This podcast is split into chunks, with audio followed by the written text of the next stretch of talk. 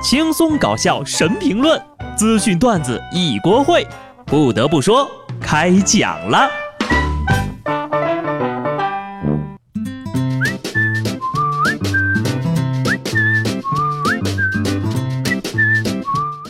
Hello，听众朋友们，大家好，这里是有趣的。不得不说，我是机智的小布。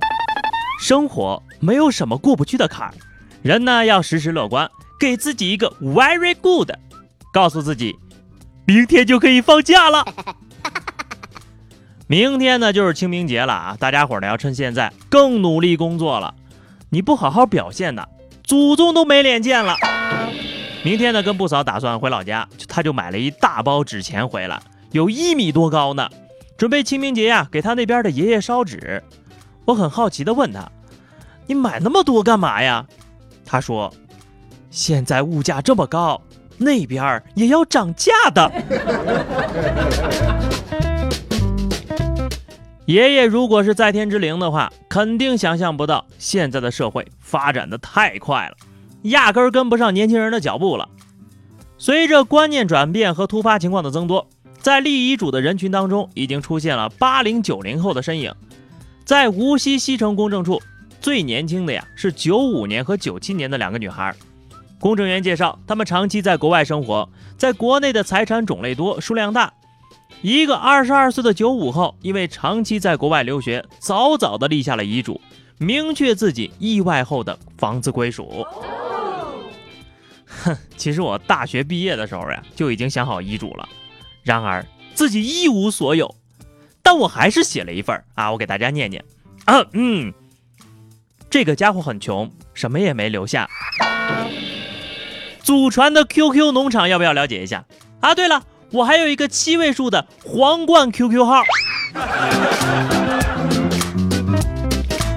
讲真哈，上面那俩姑娘还是非常有远见的。毕竟呀，危险无处不在。近日，一段家长给孩子喂食蝌蚪的视频曝光了。视频中呀，碗里不停游动的蝌蚪被喂进了孩子的口里。家长说：“这么吃可以强身健体呀。”人医生马上就出来辟谣了。蝌蚪中含有大量的寄生虫，吃了呀极有可能感染裂头疣。蝌蚪、青蛙、蛇吃生的呀都会感染。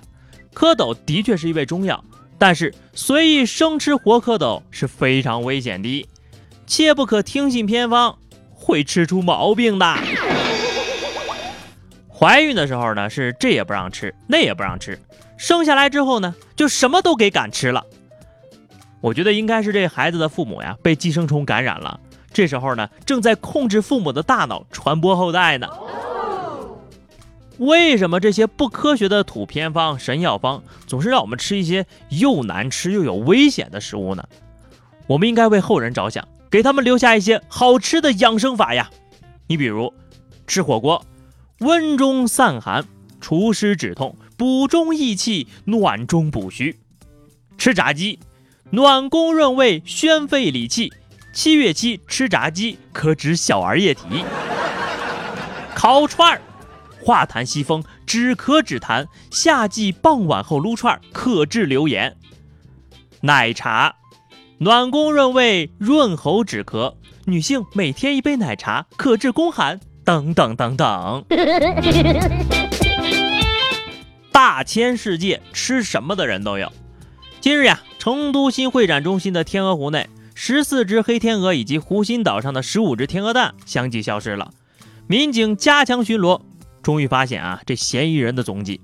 一人被当场抓获，一人主动投案，分别被刑拘十四天。还有一个人在逃。据供述呀，他们只是想尝尝天鹅肉的滋味。天哪，癞蛤蟆成精显灵了啊！赶紧给丫绑起来，扔到寺庙的池塘里去。让游客天天用钢镚扔他们，希望这些癞蛤蟆精能跟喂孩子吃活蝌蚪的家长打一架，那可是杀子之仇啊！偷了十四只天鹅，才刑拘了十四天，那还有十五个蛋呢？啊，不应该在十四的后面加十五个零才对吗？智障太多，警察叔叔都快忙不过来了。最近呢，网上有个视频火了，用奔驰的车标装饭菜、水果、坚果。大多数人看了呀，以为只是个段子，可没想到呢，现实生活当中真的有人就这么干了。三月二十八号中午啊，浙江永康的民警从犯罪嫌疑人小郭的家中搜出了十余个奔驰的车标，这小郭就交代了。自己看到抖音上面有人拍这个挖奔驰车车标的视频呢，都获得了数十万个赞，他就效仿了，还录制视频上传了。人家抠的是自己的车，谁让你去抠别人的车标了？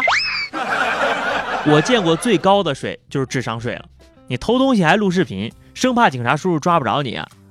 而且啊，这奔驰的标没有奥迪的标好呀，三菜一汤随便装。再说了。你光抠饭盒也不行啊，你还需要一个吃饭的工具，抠个玛莎拉蒂呀！看到这个新闻呢，我就赶紧奔向了车库，到停车场才想起来，我也没有车呀。